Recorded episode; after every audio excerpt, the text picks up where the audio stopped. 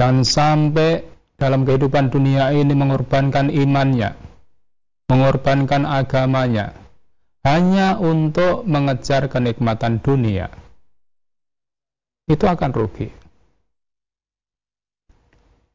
Atau kita jangan sampai dalam menjalani aktivitas kehidupan kita di dunia ini,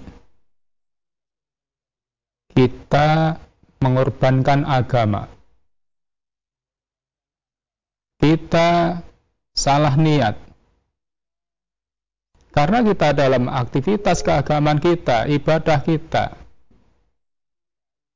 kita menginginkan keuntungan dunia.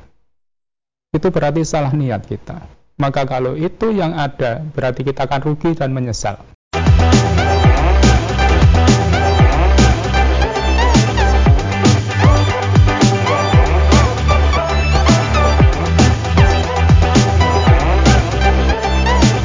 Bismillahirrahmanirrahim. Assalamualaikum warahmatullahi wabarakatuh. Saudara pemirsa channel terpilih MTA TV di mana pun Anda berada.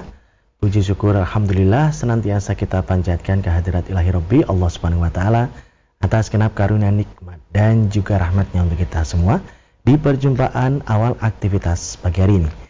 Kita jumpa kembali di program unggulan Fajar Hidayah Dan Alhamdulillah sudah hadir Ustadz Sunarno yang nanti akan melanjutkan pelajaran sekaligus memberikan pencerahan untuk kita semua di kesempatan kali ini. Assalamualaikum warahmatullahi wabarakatuh. Ustaz. Waalaikumsalam warahmatullahi wabarakatuh. Kabar baik dan sehat pagi Alhamdulillah Ustaz. sehat sehat baik. Alhamdulillah baik. Dan pemirsa nanti bisa bergabung bersama kami di line telepon 02716793000 SMS dan juga di WA kami di 08 11 Kita simak pelajaran kita pagi ini. Bismillahirrahmanirrahim. Assalamualaikum warahmatullahi wabarakatuh. Innal hamdalillah wassalatu wassalamu ala Rasulillah wa ala alihi wa wa mawalah. Asyhadu an la ilaha illallah wahdahu la syarika lah wa asyhadu anna Muhammadan abduhu wa rasuluh la nabiyya ba'd. Saudaraku pemirsa dan pendengar di mana pun berada yang insya Allah dirahmati Allah yang saya cintai dan yang saya hormati. Syukur Alhamdulillah pagi ini Allah senantiasa curahkan anugerahnya pada kita sehingga kita diperkenankan mengawali aktivitas kita dalam keadaan sehat walafiat. Saudaraku pagi ini kita akan membicarakan tentang dunia bukan tujuan hidup bagi orang yang beriman namun dunia adalah sebagai sarana memperoleh kebahagiaan di akhirat. Allah Subhanahu wa taala mendidik pada hambanya. A'udzu billahi minasyaitonir rajim. Wa ma hadhil hayatud dunya illa lahu wa la'ib. Wa inna ad-daral akhirata lahiyal hayawan. Law kanu ya'mal ya'lamun. Tiadalah kehidupan dunia ini melainkan sendoguro dan main-main. Allah memberikan tahu pada hambanya, memberikan didikan pada hambanya. Betapa rendahnya nilai dunia dan dunia akan mengalami, kefanaan Dan kesudahan dunia ini akan lenyap. Apa pun itu yang ada di dunia. Maka kita menyadari bahwa dunia itu tidak kekal. Dan bahwa kehidupan dunia ini tiada lain hanyalah sendaguro dan main-main. Maksudnya, dunia bukanlah kesenangan yang sebenarnya. Kalau kita ingin senang yang sebenarnya nanti di akhirat. Ayat ini mendidik kepada hamba. Jangan sampai dalam kehidupan dunia ini mengorbankan imannya, mengorbankan agamanya, hanya untuk mengejar kenikmatan dunia. Itu akan rugi. Atau kita jangan sampai dalam menjalani aktivitas kehidupan kita di dunia ini, kita mengorbankan agama. Kita salah niat. Karena kita dalam aktivitas keagamaan kita, ibadah kita, kita menginginkan keuntungan dunia. Itu berarti salah niat kita. Maka kalau itu yang ada, berarti kita akan rugi dan menyesal. Karena apa pun yang kita peroleh hasil di dunia ini itu pun akan habis. Akan habis dan lenyap. Tidak hanya apa yang kita peroleh, termasuk kita sendiri juga akan habis dalam kehidupan ini. Maka kita diarahkan supaya kita memperhatikan nasib kita tidak hanya di dunia ini, tapi justru kita lebih dikonsentrasikan untuk memikirkan nasib kita di akhirat kelak. Kalau kita di dunia ya sudah seperti apa yang kita jalani. Namun kalau di akhirat kita belum mengerti apa yang akan terjadi di sana. Maka tentu kita diarahkan untuk mempersiapkan diri dalam menyambut kehidupan di akhirat itu. Maka jangan sampai kita di dunia ini mengorbankan agama hanya untuk mencari dunia. Dan jangan menjadikan agama sebagai alat hanya untuk mencari dunia. Itu betul-betul sangat terugi. Ada ulama yang menggambarkan kalau akhirat itu digambarkan seperti orang yang menanam padi, pasti akan tumbuh rumput lah rumput itu digambarkan dunianya. Namun kalau orang menanam rumput, tidak akan pernah tumbuh padi. Maka kalau kita itu dalam hidup, konsentrasi kita akhirat, dunia akan kita dapatkan. Namun kalau kita konsentrasi kita hidup hanya dunia, akhirat tidak akan pernah ada. Tidak akan pernah kita dapatkan. Maka Allah mengingatkan pada hambanya. Dalam surat An-Nahl ayat 96 itu yang sudah sangat populer. Ma'indakum yanfadu wa ma'indallahi baq. Apa yang ada pada sisi kamu manusia itu akan lenyap apa pun itu. Dan yang di sisi Allah itulah yang kekal maka kita diarahkan menggunakan apa yang akan lenyap itu untuk meraih kehidupan yang kekal. Kita diarahkan ke sana. Jangan sampai kita justru mengorbankan kehidupan yang kekal hanya untuk mencari kehidupan yang fana. Kehidupan yang akan lenyap. Itu terbalik namanya.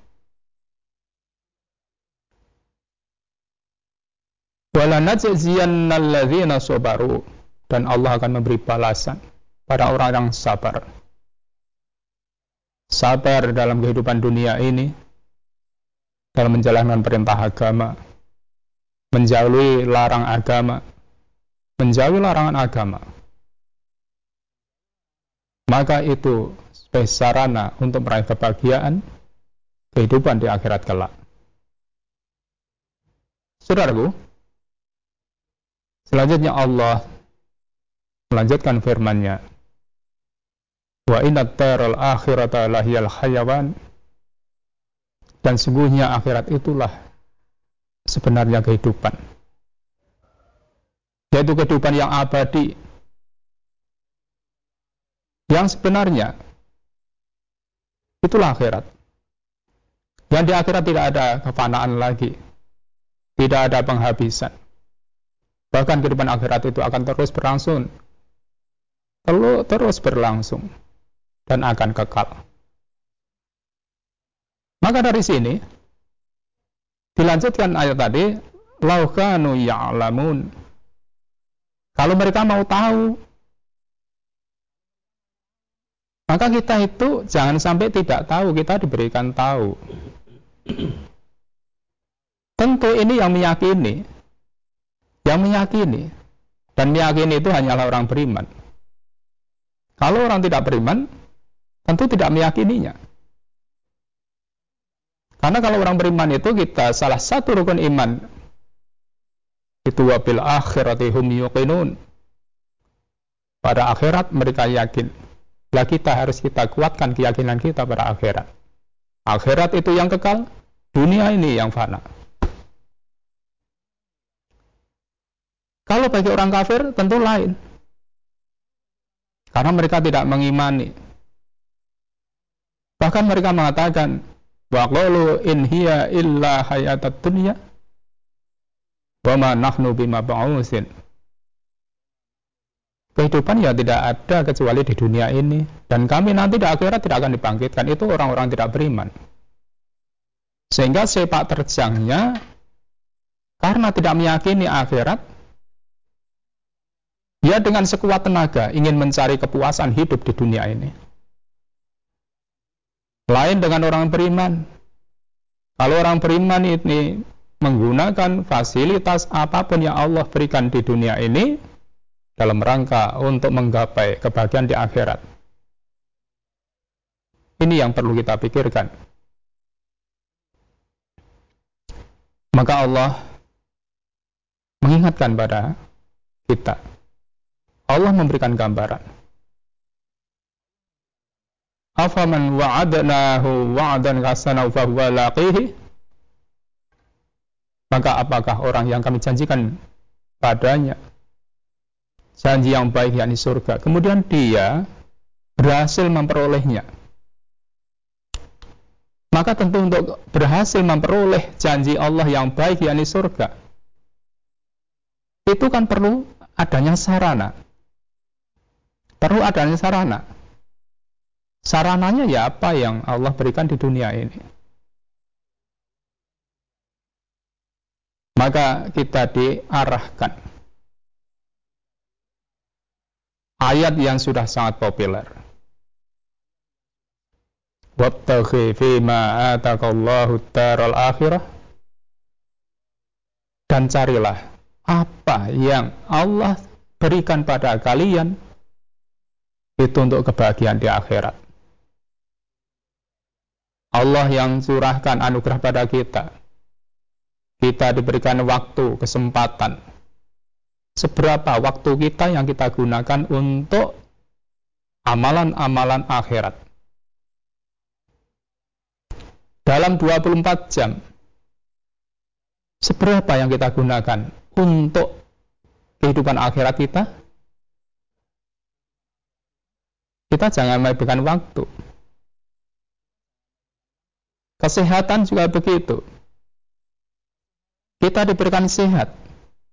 Mari kesehatan kita ini kita manfaatkan betul dalam rangka untuk beramal. Baik itu ibadah maupun amalan yang lain. Jangan sampai kita termasuk yang diingatkan dua hal yang menjadikan manusia itu tertipu. Asikah wal farok. Jadi dua hal yang manusia itu makbun itu satu sehat, dua sempat. Padahal itu kurnia Allah yang luar biasa. Maka kita orang beriman Jangan seperti orang tidak beriman. Kesempatannya, kesehatannya justru hanya untuk mengembar hawa nafsu. Namun kita diarahkan kesehatan kita, kesempatan kita, mari kita gunakan sebaik-baiknya dalam meniti kehidupan kita di akhirat. Ilmu juga begitu. Kalau Allah kurniakan ilmu pada kita, hanya kita curahkan untuk mencari dunia rugi. Orang yang tidak sekolah pun Allah berikan rezeki. Maka kalau kita diberikan ilmu hanya untuk cari dunia, rugi kita, apa pun itu. Maka kita diarahkan, semuanya itu diarahkan untuk kemuliaan Islam, kemuliaan kaum muslimin, Maka kita manfaatkan ilmu kita untuk perjuangan dalam rangka untuk mensiarkan Islam. Kita diberi apa saja. Rumah tangga juga begitu. Rumah tangga kita itu jangan hanya kita gunakan untuk kenikmatan di dunia, tapi juga kita arahkan untuk kebahagiaan akhirat. Sehingga kita dalam kehidupan itu pun kita selalu mengedepankan lu anfusakum wa ahlikum naro.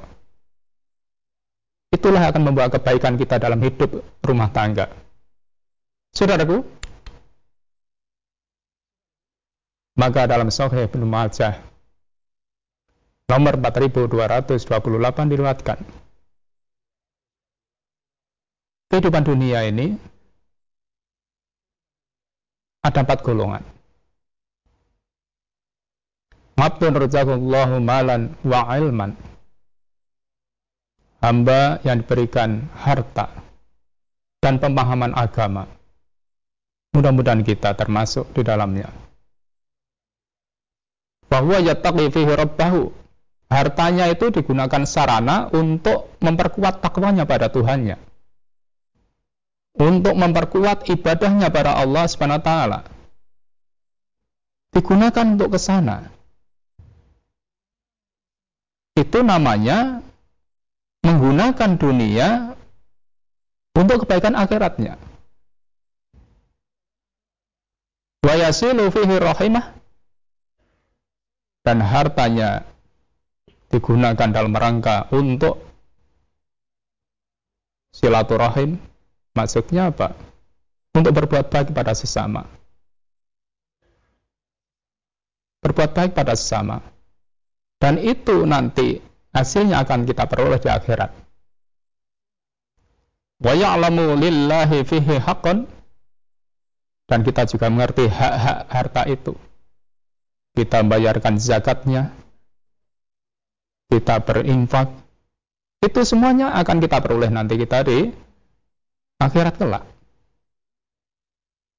Walaupun di dunia tampaknya kita beramal mengurangi sedikit dari apa yang Allah kurniakan, tapi pahalanya lebih besar daripada apa yang kita keluarkan. Maka kalau itu bisa kita lakukan, bahaya bi abdali manazil, itulah sebaik-baik kehidupan. Sehingga kita dalam kehidupan dunia ini akan memperoleh keuntungan, kebahagiaan. Nanti di akhirat pun akan memperoleh janji Allah yang masuk surga. Saudaraku, maka mari kita sama-sama dalam hidup ini jangan sampai kita lupa tujuan hidup. Karena tujuan hidup kita bukanlah dunia ini. Dunia ini adalah sarana untuk beramal. Tujuan hidup kita adalah akhirat maka tentu kita sebagai seorang muslim segala perilaku kita yang semuanya itu mewujudkan amal mari niat betul-betul kita luruskan sehingga kita jangan sampai salah niat atau juga kita jangan sampai dalam kehidupan ini mengorbankan iman kita mengorbankan keyakinan kita hanya karena dunia itu terbalik. Justru yang lebih penting itu bagaimana kita berani mengorbankan dunia yang ada pada diri kita demi untuk keimanan kita. Walaupun terpaksa kadangkala harus ada pengorbanan dunia. Apa pun itu wujudnya dunia. Demi untuk keimanan, itu enggak jadi apa. Saudaraku, semoga kita dalam kehidupan ini tetap lurus dan kita akan memperoleh hasil terbaik nanti di akhirat kelak. Dan dunia apa pun yang kita miliki, sedikit atau banyak, kita gunakan sarana dalam rangka memperoleh kebahagiaan di surga nanti, insya Allah. Begitu saudaraku, semoga bermanfaat untuk saya dan kita bersama. Terima kasih. Ya, baik pemirsa, kami harapkan Anda bisa bergabung bersama kami di line telepon 02716793000 SMS dan juga di WA kami di 08 11 255 3000. Namun sebelumnya kita akan simak beberapa informasi dalam rangkaian jeda pariwara berikut ini. Para pemirsa channel terpilih MTA TV di mana pun Anda berada, terima kasih Anda masih setia bersama kami khususnya di program unggulan Fajar Hidayah pagi ini. Kesempatan pertama kami persilahkan di line telepon 02716793000. Halo, Assalamualaikum. Halo, Assalamualaikum. Waalaikumsalam warahmatullahi wabarakatuh. Dengan siapa di mana Bapak?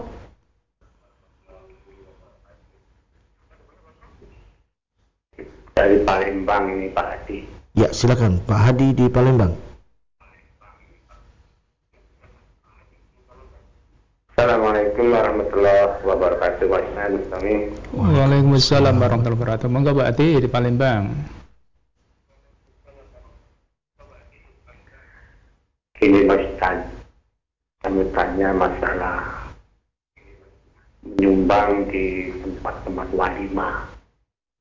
Nah kita menyumbang di acara walimah walaupun bahan baju urus atau pendidikan, pokoknya banyak itulah jenis walimah di sini. Nah itu termasuk harta tabungan di akhirat kelak apa bukan Mas Tan? karena saya pun di situ sudah dikasih makan. Mohon penjelasannya. Terima kasih. Wassalamualaikum warahmatullahi wabarakatuh. Waalaikumsalam warahmatullahi wabarakatuh. Jadi Bapak Adi ya urusan menyumbang di tempat walimah ya. Jadi kalau nama walimah itu yang betul kan tidak menerima sumbangan. Karena walimah itu mengundang makan. Jadi kalau kita itu aulama yulimu auliman, kalau kita jadi walimah, itu mengundang makan karena di situ ada pernikahan dalam rangka untuk mengkabarkan pada sanak saudara, tetangga, bahwa si fulanah dengan si fulan sekarang sudah sah nikah secara resmi maka di situlah diadakan makan-makan. Diadakan makan-makan. Di situ tidak ada acara sumbangan, tidak ada. Jadi kalau kita itu kan seolah-olah seperti orang makan bayar kan gitu nanti ya. Jadi kalau namanya walimah lo ya, walimah itu tidak ada sumbangan. Tidak ada sumbangan. Namun kalau yang mengadakan walimah itu mungkin masih saudara, itu kita ingin membantu, ya sebelumnya. Jadi sebelumnya kita bantu nanti dalam rangka untuk mengadakan walimah saudaranya tadi tidak pas hari hanya itu tapi diusahakan sebelumnya untuk mempersiapkan bahwa nanti akan mengundang tamu seberapa yang dia mampu yang penting jangan sampai mengangkat di luar kemampuan kalau memang tidak mampu boleh dibantu namun sebelumnya membantunya. Nah sekarang itu jadi tabungan akhir atau tidak? Wallahu a'lam. Maka kita yang jelas kalau tabungan akhirat itu ya sesuatu yang Allah perintahkan, Rasul perintahkan kita untuk mengeluarkan harta itu tabungan akhirat. Karena kan itu urusan mubah sebetulnya itu. Mubah.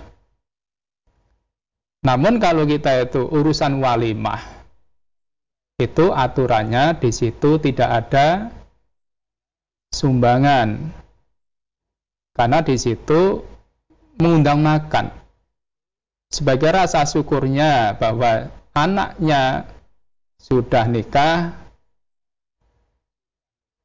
Karena rasa bahagianya tetangga, saudara diundang untuk diajak makan bersama. Begitu Bapak Hati, semoga bisa dipahami. Ya. Kita beralih pertanyaan di SMS dan WA Ustaz dari Bapak Bambang di Pontianak. Ustadz, bagaimanakah caranya agar merasa sholat yang sudah saya kerjakan itu diterima Allah. Karena kadang seperti ada keraguan terhadap sholat yang sudah saya kerjakan Ustaz. Walaupun sudah berjamaah di masjid dan juga sholat sunnah yang lainnya Ustaz. Mohon tausiahnya. Iya. Mas Bambang ya di Pontianak. Jadi yang pertama ya Pak ya jadi kita sholat itu kita penuhi dulu syarat dan rukunnya. Kita penuhi dulu syarat dan rukunnya. Mulai dari toharohnya sudah kita tunaikan dengan sebaiknya. Mulai dari wudhu atau mandi janabatnya sudah kita lakukan nurut sebagaimana yang diajarkannya. Kemudian kita sholat. Sholat berjamaah. Maka sholat itu, kalau menurut pengarahan dari Ibnu Taimiyah, diterangkan, litakuna sholatuka makbulah, labutta antakuna supaya sholatmu diterima oleh Allah harus ada. Yang pertama, suhudul akal. Jadi pikiran kita kita arahkan fokus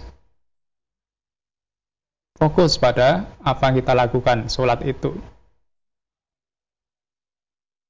Yang kedua, hudurul qalb, hadirnya hati. Dalam kita membaca, kita ikuti, kita pahami apa yang kita baca. Jadi tidak sholat sambil ngalamun dan seterusnya. Jadi kita hayati apa yang kita baca.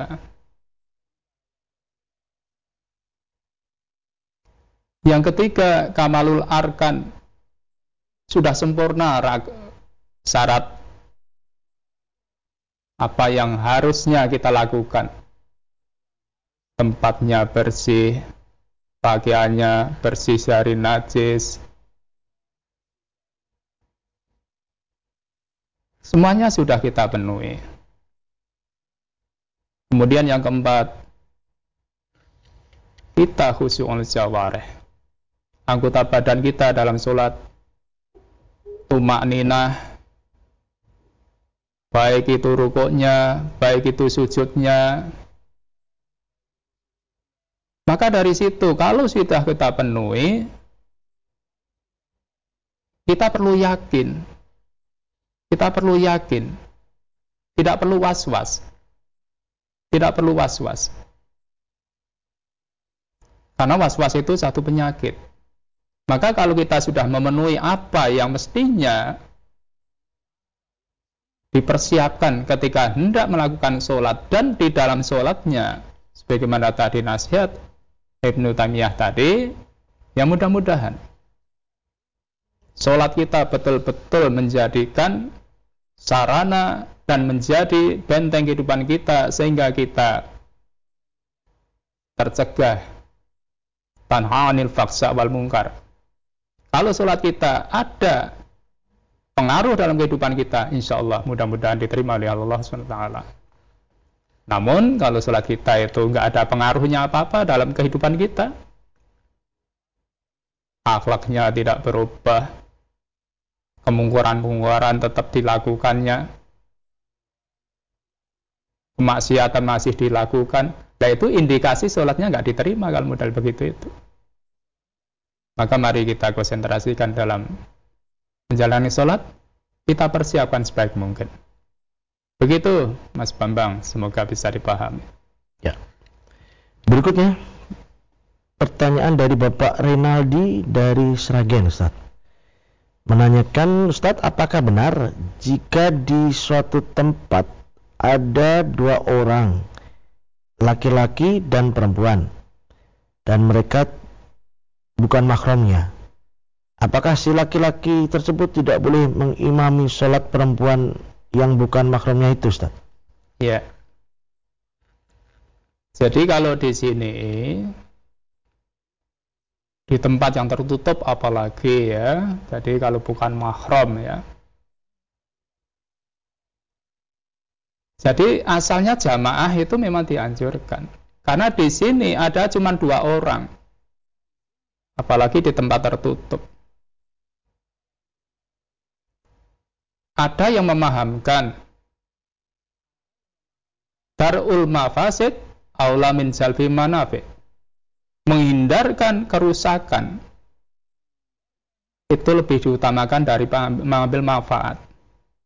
Karena kalau nanti dua orang yang di tempat yang sepi ini nanti setan yang ketiga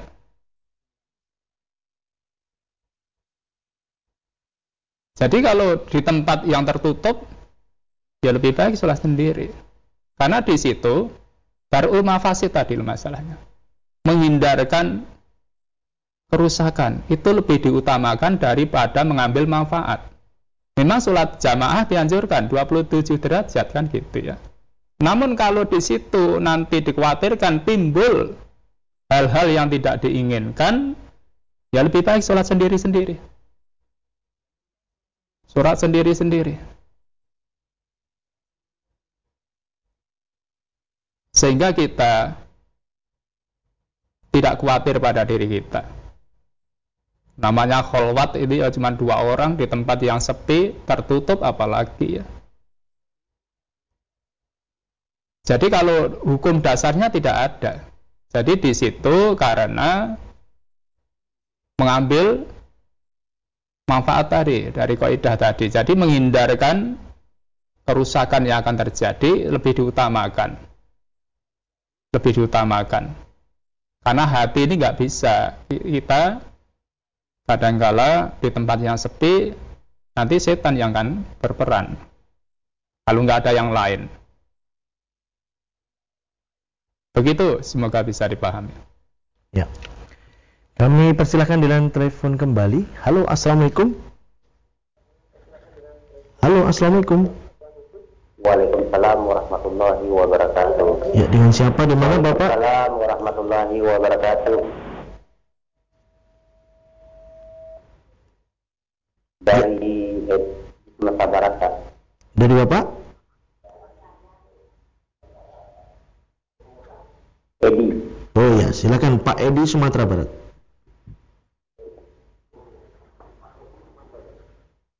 Ini saya mau menanyakan tentang tentang pemberian orang tua kan?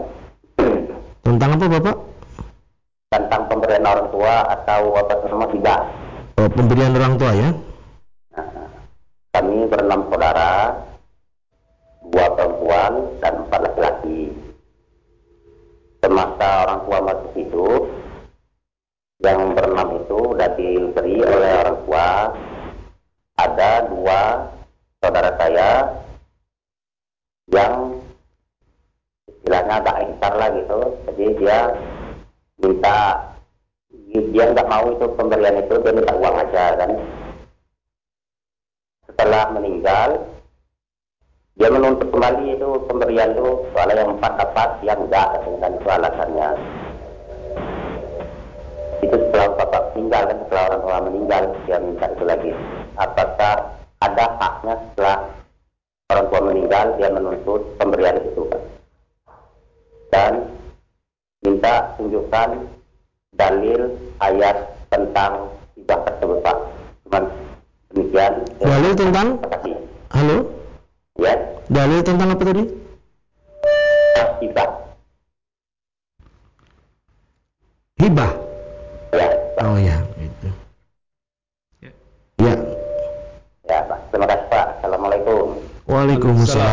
Warahmatullahi wabarakatuh. Ya.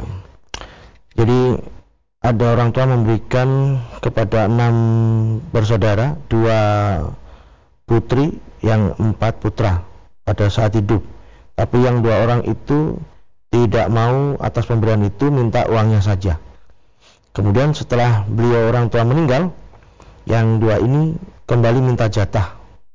Apakah yang tersebut bagaimana Ustaz? Ya. Apakah masih punya hak untuk menuntut minta lagi tadi? Iya. Jadi kalau namanya hibah itu pemberian ya. Dan orang tua masih sugeng, masih hidup. Jadi ketika masih hidup, apa yang dimiliki orang tuanya dibahkan pada anaknya. Kamu ini, kamu ini, kamu ini.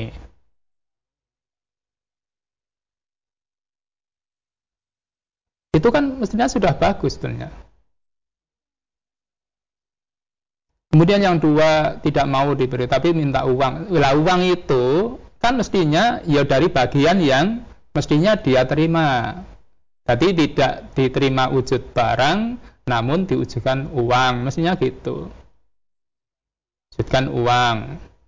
Tapi itu juga pemberian sebagaimana saudara-saudara tadi. Sehingga ketika orang tua sudah wafat, sudah tidak meninggalkan warisan lagi. Karena semuanya sudah diberikan oleh anak, pada anak-anaknya.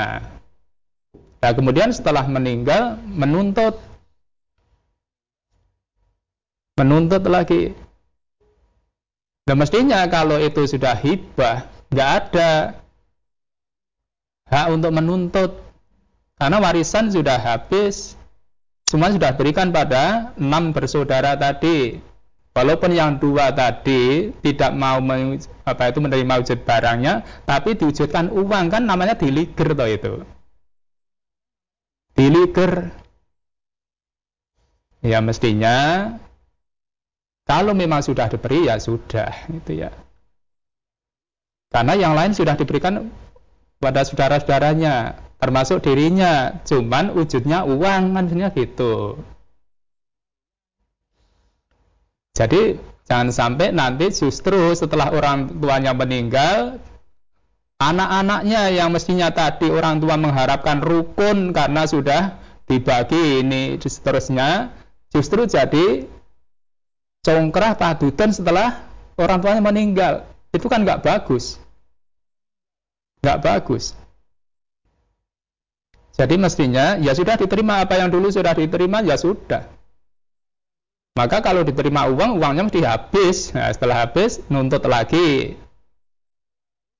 Mestinya nggak gitu caranya ya, karena sudah ngerti, sudah disepakati bahwa apa yang sudah diberikan oleh orang tuanya sudah masing-masing menerima. Cuman beda wujudnya yang, yang empat itu barangnya masih, yang dua minta uang minta uang. Lah uang ini nilai dari apa yang diberikan. Mestinya nggak menuntut lagi. Ya.